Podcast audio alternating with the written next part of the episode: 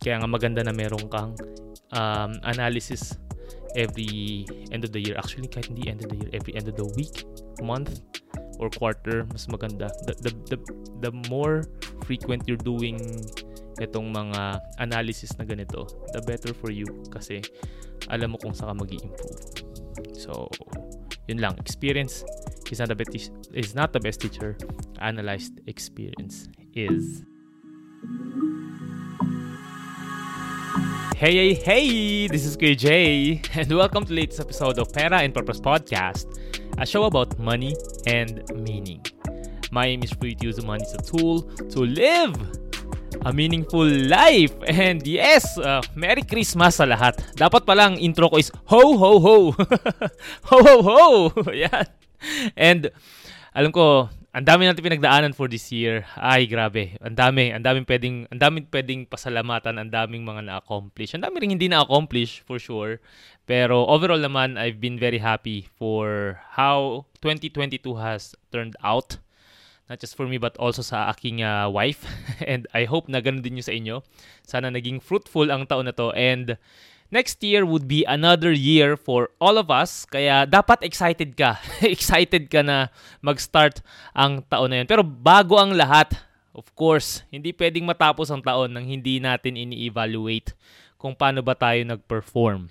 Okay? Alam natin na dapat kung uh, kung meron kang performance evaluation sa iyong trabaho, dapat meron ka rin sa iyong finances. Okay? Hindi dapat mawala yon. Dahil if you want to improve something, you gotta measure it you cannot improve what you cannot measure, sabi nga nila. Pero, yan ay isa sa mga bagay na pag-usapan pa natin, hindi lang ngayon, okay? Hindi lang ngayon, pati sa next year. Sa first episode ng ating taon will be a continuation or a follow-up of this one. Pero bago ang lahat, bago ako ma-excite sa ating episode for today, gusto ko munang i-share ninyo ito sa inyong KKK, ang inyong kaibigan, kamag-anak, kapatid, kaaway, kaopisina, sino pa ang kay mo, okay? Lahat ng kay mo, kaharutan mo sa mundo. Ewan ko.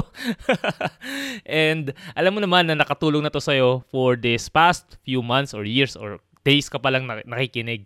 Kaya sana lang i-share mo siya dahil ito yung pinaka-purpose nitong ating uh, podcast para mas marami pa mga Filipino ang maging financially aware, financially empowered, and maging purposeful sa paggamit ng kanilang kaperahan. Oo. And kung hindi naman masama sa iyong loob, no, uh, baka naman pwede mong i-rate itong ating podcast ng 5 star or kung may 6 dyan sa Spotify, i-6 stars mo na yung pinakamataas if, if pwede. And kung sa Apple ka naman nakikinig, sa Apple Podcast, uh, if you can give a review, then I'd definitely read that. So, thank you talaga sa iyo na nakikinig right now. And quick announcement lang, magkakaroon ako ng Q&A segment. Plano ko magkaroon ng Q&A segment for next year. So, ngayon, gusto ko munang kolektahin lahat ng inyong mga questions kasi I realized na hindi ako makapag-respond dyan sa question and answer ng uh, ng Spotify yung poll doon. So, in, it, mukhang one way lang siya. Hindi hindi ako makapag-respond. So, um, I would suggest na i-check nyo yung link sa description section na to para dun sa mga question na gusto niyo ilagay. Pwede niyo ilagay pangalan niyo, pwede kayo mag-ask anonymously or kung ano pa mang details about your finances ilagay mo dyan. Then I will answer it. Or baka mag-invite ako ng isang fellow coach or financial planner na itakel ang iyong question. So, 'di ba? It, it's a great it's a great uh, content for me and also for you. It's a learning process for both of us. Kaya kung meron ka katanungan about your finances, sana ilagay mo yan doon sa aking magiging link for the Q&A segment for next year. Ayan, excited na ako dyan. And gratitude shoutout lang uli. and this time it goes to so many people na nakilala, nakausap, and uh, nakatulong o nakakollaborate this year. Ito na ang mga tao that I feel na nagkaroon ng malaking malaki and significant na impact sa buhay ko this year. So, andyan sila Mr. Albert Tranquilino, Edwin Duria, ayan, Bobby Carella, ng uh, ah, PBC family. Alam ko marami pa kayo dyan, guys. Hindi ko hindi lahat. And sa CFC family naman, si Ninong Art, si Ninang L, si Marge, and Fidel Diaz, Manny, and Myla Balsa, yan ang aming mga household leader. And ang aming mga bro and sis is si Bro Jeff and Sis April. Hindi, household leader din pala namin sila, Bro Jeff and Sis April. Nasa US na sila. And yung Sarmento family, Arias family, Bangkal family, Ayan, sobrang thankful. Also, some of my closest friends this year na madalas kong nakakausap lately, si Bro Ralph, ayan, Rica Blanca. So, successful ang kanyang uh, transition sa kanyang bagong uh, company. So, congratulations sa'yo sa iyong success. And of course, ang aking beautiful wife na si Marie Chris. Ayan, uh, kung nagluluto siya ngayon ng uh, Shanghai at ng chicken. Kasi nagpe-prepare kami for Christmas. so, si Kuya ay ano lang, no? uh, assistant lang. Pero salamat sa aking uh, beautiful wife for always supporting me sa mga ginagawa ko. And yung support niya has really helped me in uh, expanding my horizons. O, mga skill set na tutunan, mga dapat kong gawin. Alam mo yun, maganda talaga na meron kang kapartner para meron nag assist din ng ginagawa mo. Kasi minsan pag mag-isa ka lang, feeling mo lahat ng ginagawa mo is ano eh, is uh, tama and all ganyan. So you need a different perspective about life para mag-improve ka. So yan yung naging magandang role ng aking wife. Dito siya ngayon, ayan. Oh, di ba? okay. So guys, it's still the Christmas season. Mm-mm. Pag napakinggan mo to, it's still 2022. and the end of this year is just around the corner. Malapit na siya. Konting tulog na lang. And this is a great time to take a look at our finances to make sure na ready na tayo for 2023. Alam naman natin na alam naman natin na itong 2022 has been an up and down pagdating sa mga economies sa Philippines and even other parts of the world. Ang daming mga na, ang daming affected by the inflation, increasing cost of goods, yung mga gera ng uh, Russia and Ukraine is still there. Pero again, lagi sinasabi na wag na tayo mag-focus dito. Okay? Itong mga outside of our control are the things na, oh, important, pero we shouldn't dwell on those things too much. Kaya nga, I want all of you or each and every one of you na nakikinig na aking podcast na mag-focus sa inyong personal economy. Not the national economy, not the global economy, but your personal economy. And before we get so busy with the New Year's resolution, I'm going to review a list of important things that every individual every individual should do before the end of the year to get their finances in order. Kasama ka na doon, pati ako, okay? Kasi I also need to do this. Hindi lang pala ako, pati ang aking wife. Kasi nga, we are married. so, it's something that we have to do na pareho. Okay? Kasi again, uh, gusto ko isingit, no? Marriage is not a business partnership. It's a lifetime partnership. Kaya, kailangan mong i-involve ang iyong partner sa iyong finances. So, if that is a New Year's resolution for you, maganda na uh, ma-execute mo yan. Okay? So, ang dami sinabi intro pa lang. Okay. so, guys, okay, simulan natin itong episode to. And, when we're talking about checklist, siguro ako just to, just want to simplify everything para hindi tayo malito. And when I talk about personal finance, I just follow itong four pillars of personal finance. Itong four pillars na, kumbaga, encapsulates all the topics na malalaman mo about money and finance. Kahit sino makausap mo dyan, paikot-ikutin nila yung mga topics, madagdag, mabawasan. Dito lang to nagpo-fall sa apat na pillars ng personal finance. I'm not sure if na-discuss ko na to in the past, parang hindi pa. So baka magkaroon ako ng, uh, ng isang episode that uh, only focuses on this topic. So the first pillar is yung cash. Kailangan mo malaman is paano mo minan- manage yung iyong cash flow this entire year. Cash flow is the money that's coming in and out of your pocket, yung iyong income and yung expenses. Okay? So you have to, number one, revisit your budget. Tingnan mo kung saan napunta ang iyong expenses. Okay? San, san ka madalas nag uh, nag nagtingin or nag uh, napunta ang saan napunta ang iyong mga gastusin, 'di ba? So, kung wala kang budget, you'd always wonder saan napunta yung pera mo. And isang, palagi special mention tong app na to, na sobrang helpful sa akin sa pagtatrack ng expenses, is yung Money Lover app. Hindi ito paid ng app na to. I don't even know the owners of this, ano, this app, budgeting app. Pero for the longest time that I've been tracking my expenses, and sa dami ng mga budgeting apps na ginamit ko, bumabalik bumalik ako talaga sa Money Lover app. Dahil, ang pagtatrack sa using this app, sobrang dali lang. Parang less than 5 seconds na track ko na siya. And then, kanina, I was checking it. Nakita ko na kaagad na I spent like 20% of my uh, of my income doon sa uh, pag pag-grow ng aking uh, education. So, most of or a, a good number of my uh, of my income napunta sa mga paid seminars, paid mentorships, workshops, and anything that would help me grow as a person, as a business owner, and as a coach as well. So, dito, uh, sa, sa, kaya maganda na meron ka mang klase ng app kasi nga it's so convenient for you to, to see saan napunta talaga yung pera mo. Versus yung analog system na nag-pen and paper ka pa rin or Excel sheet, I think masyadong old school na yung mga ganung technology, okay? Dapat i-maximize natin kung ano yung meron sa atin right now and find a budgeting app that will suit your preferences. Oo. So, ako for me, itong Money Lover app, hands down, sobrang gamit ko pa rin siya until now. And habang chine-check mo ang iyong budget, i-check mo na rin ang iyong average savings rate. Ang savings rate is yung amount of money that you always save. So, i-divide mo lang yung tinatabi mo versus dun sa kinikita mo. And dun mo malalaman ang yung savings rate. The higher your savings rate is, the better for you. Kasi nga, it means na napaprioritize mo yung uh, pag-iipon and pag invest And the higher it is, the faster it is for you para makapag-retire ng mas maaga. Okay? Kasi nga, mas, konti lang ginagamit mo for your expenditures, for your lifestyle. Kaya it's something that you really have to also measure and check. Part yan sa checklist mo. And kaya ito mahalaga kasi by this year, nakikita mo na, okay, ito yung, ito yung part na nagli-leak ang aking finances and kailangan ko itong ayusin for next year um, makikita mo na itong bagay na to na pinagkakagastosan mo, it gives you a, a certain, um, what is that word? Gives you that real talk to yourself na you're not doing well at your finances. Ito na yung number. Meron, nakaharap, nakaharap na sa'yo. So, kailangan mo to ayusin next year. Okay? And one of the things na kailangan mo rin i-check pagdating sa cash flow or pag manage mo ng cash, yung mga yung upcoming expenses next year. Meron ka bang papaaralin na anak? Meron ka bang mga dapat suportahan next year financially? And ano pa yung mga upcoming expenses mo na sa tingin mo ay makaka sagabal sa pagbibuild mo ng wealth.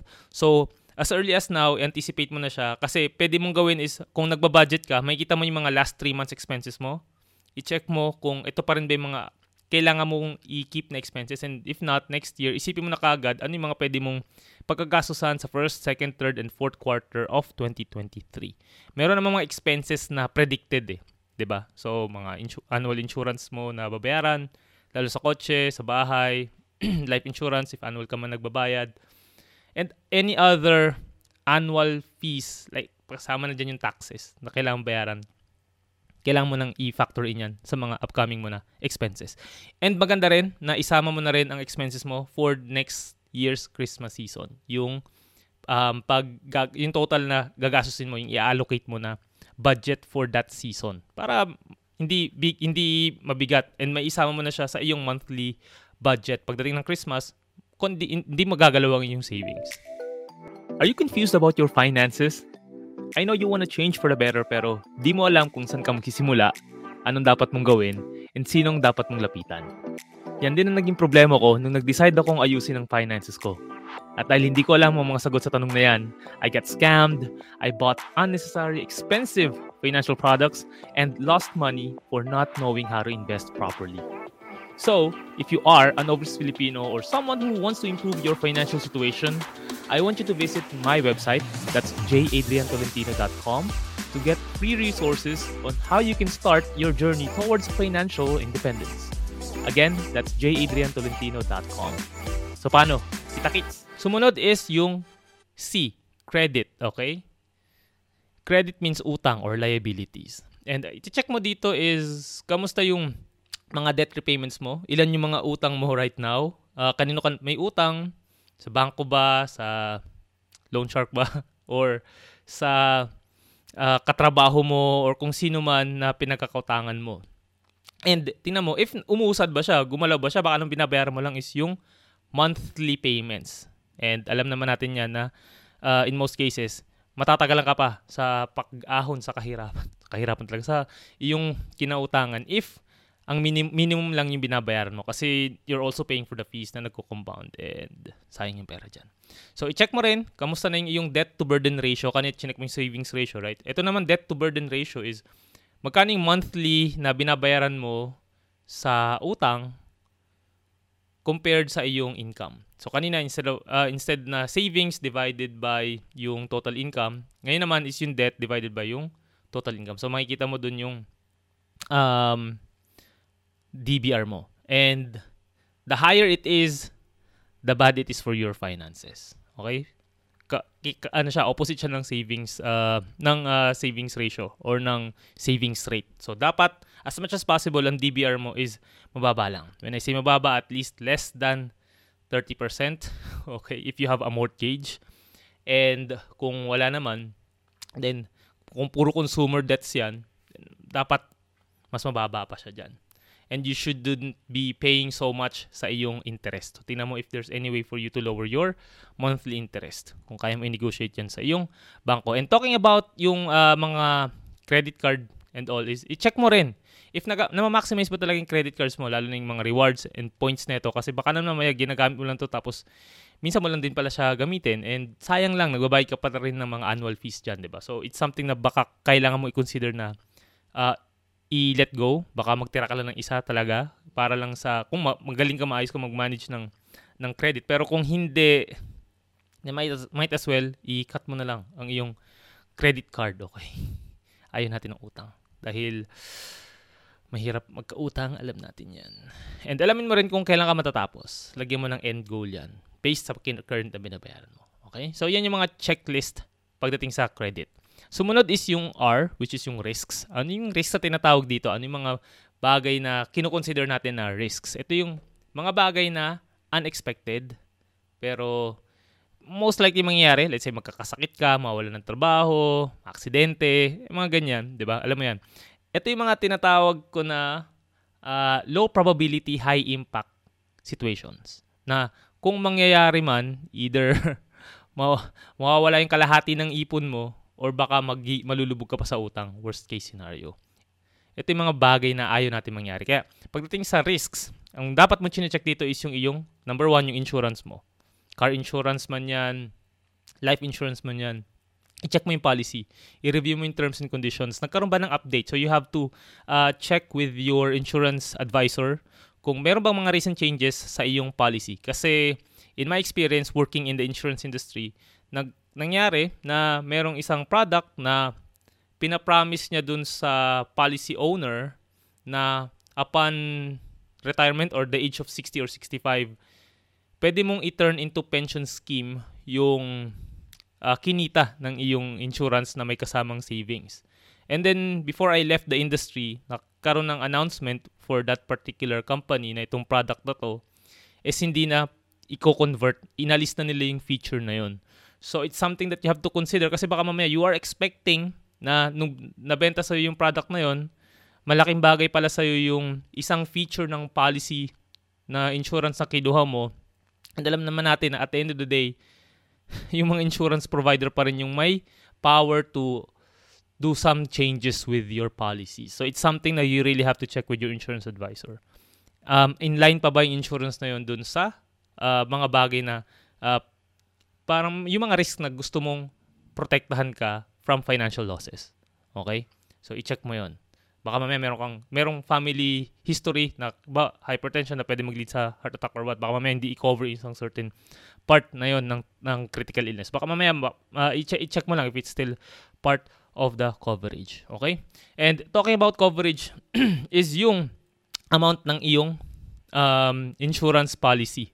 Kasi baka mamaya naman, nag-increase ka ng net worth, tumaas yung yung sweldo, nagkaroon ka ng, ng asset na uh, nagpa-increase ng iyong net worth, na wala ka ng utang. So, it means na kailangan mo rin taasan ang iyong coverage. Or baka nagkaroon ka ng anak, nagkaroon ka ng asawa, nagkaroon ka ng mga dependents pagdating sa iyong uh, sweldo.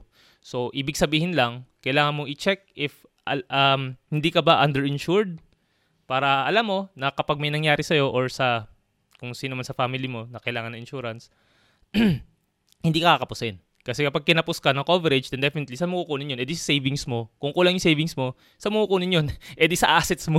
Kung hindi kunin assets mo, saan mo kukunin yun? E di sa ibang tao. And malulubog ka na naman sa utang. And ayaw na ayaw na natin yan. Ang, ang dami mga Filipino pa rin na nalubog sa utang dahil nga underinsured sila. Kasi they thought na kapag may insurance na ako, okay na, settled na ako, ano na, next step na. Hindi. Kailangan mo pa rin i-check if ang insurance coverage mo is enough. Alright? So, kailangan mo i-check yan. Next na kailangan mo i-check sa yung insurance is also yung beneficiaries mo. Diba? Uh, kailangan ba na i-update ito? Baka naman sobrang outdated na and nagkaroon ka na ng anak, ang iyong insurance uh, beneficiary is yung parents mo pa rin. So, paano siya pag uh, nauna ka sa iyong anak, right? So, ano mangyayari dun sa future ng anak mo? If yung pera na makukuha ng beneficiaries, eh, hindi pala yung mga kasundo mo na sa buhay, di ba? So, paano yung mga mahal mo talaga na kailangan yung pera? And wala kang magagawa doon kasi nga, if yan yung nakalagay dun sa beneficiaries and wala ka na magagawa kasi kung ano yun, kung life insurance yung coverage, deads ka na nun. okay, and doon nila, ibibigay nila yung proceeds kung sino mang yung tao na nandun na nakalista as the beneficiary of the policy. So, kailangan mo itong i-check palagi.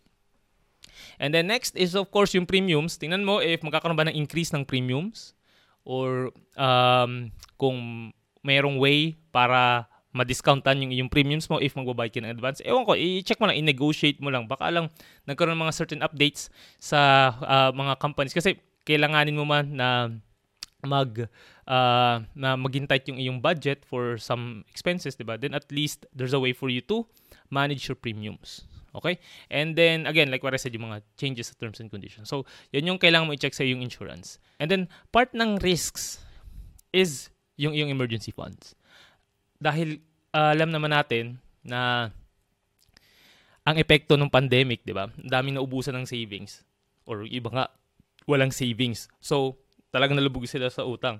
So, similar to in, to life insurance and the critical illness and disability cover, i-check mo rin if enough pa yung coverage mo. Baka naman mamaya yung sweldo mo or yung expenses mo rather is tumaas na pala, 'di ba? Versus your past year or past few quarters then it means na kailangan mo taasan ang iyong emergency funds. Kasi pag kinulang yan, same scenario, okay? Pag wala, pagka wala ka insurance or underinsured ka, baka malubog ka rin sa utang. Kaya i-check mo if enough pa ba ang iyong coverage. Hindi hindi dahil may rule of thumb na 3 to 6 months is yun din yung susundin mo. Tingnan mo kasi case to case basis yan. Baka naman mamaya yung sweldo mo is up and down masyado and uh, may tendency na may baka wala ka ng uh, income for like how many months, 'di ba? So kailangan mong taasan or kapalan ang iyong emergency fund para uh, mag, mag, mag, masustain mo ang iyong lifestyle at the very least. And isa pa sa mga pwede mong i-check by the end of the year is itong mga savings account na mayroong mas mataas na higher interest rate. Kasi nga, of, of course, yung pera mo sa emergency fund, hindi naman yan expected to grow. Hindi naman yan investment, okay? Hindi mo yan nilagay para i-beat ang inflation. Ang purpose lang niyan is para kung may emergency ka, maka, may pera ka and mababayaran mo yung mga dapat mong bayaran ASAP. Okay? And hindi ka malubog sa utang. Yan din yung isa purpose ng emergency funds. So, i-check mo if merong mga high uh, high yield or high interest na savings accounts available right now kung saan ka man naka-base. And by the way ha, ang emergency fund dapat nakasave yan or nakatago yan kung saan ka man located. Kasi kung nakalagay yung, ito kamali, mali nung ilang mga Pinoy eh, na overseas Filipino, yung cash nila naka, naka-save sa uh, Philippine Bank. Like, siguro, lahat ng emergency fund nila nandun. Kaya lang, pag naka-emergency sila, kailangan nila mag-pull out ng pera from the Philippines pabalik sa country kung saan sila go-work. And merong currency risk na tinatawag. Unless meron kang mga family na sinusuportan sa uh, sa, sa Philippines, pwedeng doon mo ilagay yung pera para yun sa kanila. Pero mas maganda pa rin na I would say na kung saan ka based kasi nga mas powerful yung uh, currency usually ng uh, mga foreigners versus sa Philippines. Okay? So yun, yun lang naman yun. And then next and last sa four pillars ng personal finance na kailangan mo i-check sa iyong uh, checklist or tignan sa iyong checklist is yung returns. When I talk about returns, ito yung mga investments mo, yung mga um, tinabi mo for a certain financial goal na hindi mo itatouch for a good number of years. Yan yung mga kailangan mong i-check na mga investments. Let's say, ano yung allocation ng iyong portfolio? Tingnan mo kung ito ba ay in line pa dun sa iyong goal. Baka na mamaya yung uh, yung mga asset classes is masyadong illiquid, 'di ba? Tapos kasi illiquid is hindi mo agad ma ma-withdraw yung pera tapos yung yung investment goal mo is ano lang mga 3 years or so. So paano paano mo paano mo i-liquidate ang iyong asset kung ganun lang kaiksi ang yung uh, time frame. So isa yan sa mga mali na lagi sinasabi sa previous episodes pa. So tingnan mo kung gaano ka diversify, ibig sabihin ilan yung asset classes na meron ka, meron ka bang stocks, meron ka bang bonds, meron ka bang ilang commodities or what. And isa mga tinuturo sa aking clients is yung pag-simplify ng diversification ng kanilang assets and paano sila maging globally diversified, which is very important. And then i-check mo rin if um, yung allocation mo is still intact, 'di ba? So if not, then kailangan mo siyang i-rebalance. So otherwise, may may tendency kasi na kapag yung isang asset class is nag-perform or in in-outperform niya yung benchmark ng isang masyado ka naging confident na mag-invest dun sa asset class na yon and iniisip mo na baka mag-shoot siya to the moon and again, when you study personal finance, may tinatawag ka talaga na RTTM, that's the reversion to the mean performance. Kaya maganda na once a year, nire-rebalance mo ang iyong investments. Okay? And then check mo rin, baka naman masyadong uh, safe ang iyong uh, mga uh, pinag-investan. Baka majority ng ng pera mo nakalagay lang sa time deposit, right? Pero ang end goal mo or ang purpose mo is for retirement. So you you have to take a little bit more of some risks para mag-grow pa ang iyong pera kaysa dyan lang sa savings account. Okay? So, tingnan mo, yan yung mga bagay na kailangan mong i-assess. And also, um, some other things na dapat mong tignan is yung mga fees and taxes na binabayaran mo when you are uh, doing your investments. Let's say, nag-invest ka sa MP2 and you're paying pala, no? hindi mo alam, na akala mo, um, mababa lang yung 3% na charge ng uh, ng isang uh, provider. Okay, ayoko mag-drop ng names pero you're losing 3% of your money. Maganda na i-check na nadawala sa iyo eh. So at least kapag fixed yung fee, nako-control mo kung gaano lang kaliit yung nababawas dun sa iyong investment. Okay? So isa yan sa mga uh, tinuturo ko as a if you want to become a prudent investor.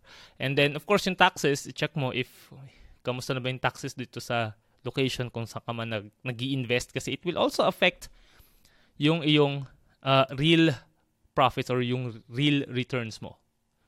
Okay? Yun yung ibig sabihin pag niliquidate mo or binenta mo yung shares mo or yung investment ng mga returns mo eh. So hindi pa yan yung real return mo unless talaga mai maibenta mo yung addition to that bonus dito is kailangan ako rin personally kailangan ko tong gawin is yung estate plan. Kami ni Mrs. kailangan namin i-check ito by by next year yung wills and uh, testaments. Kailangan siyang gawin kasi otherwise pagka na natsugi ka eh baka pag away away niya nang iiwan mo. Ngayon sabi mo eh Kuya wala pa nang masyadong net worth. Wala pa akong masyadong nabibuild na wealth. So baka hindi ko kailangan yan.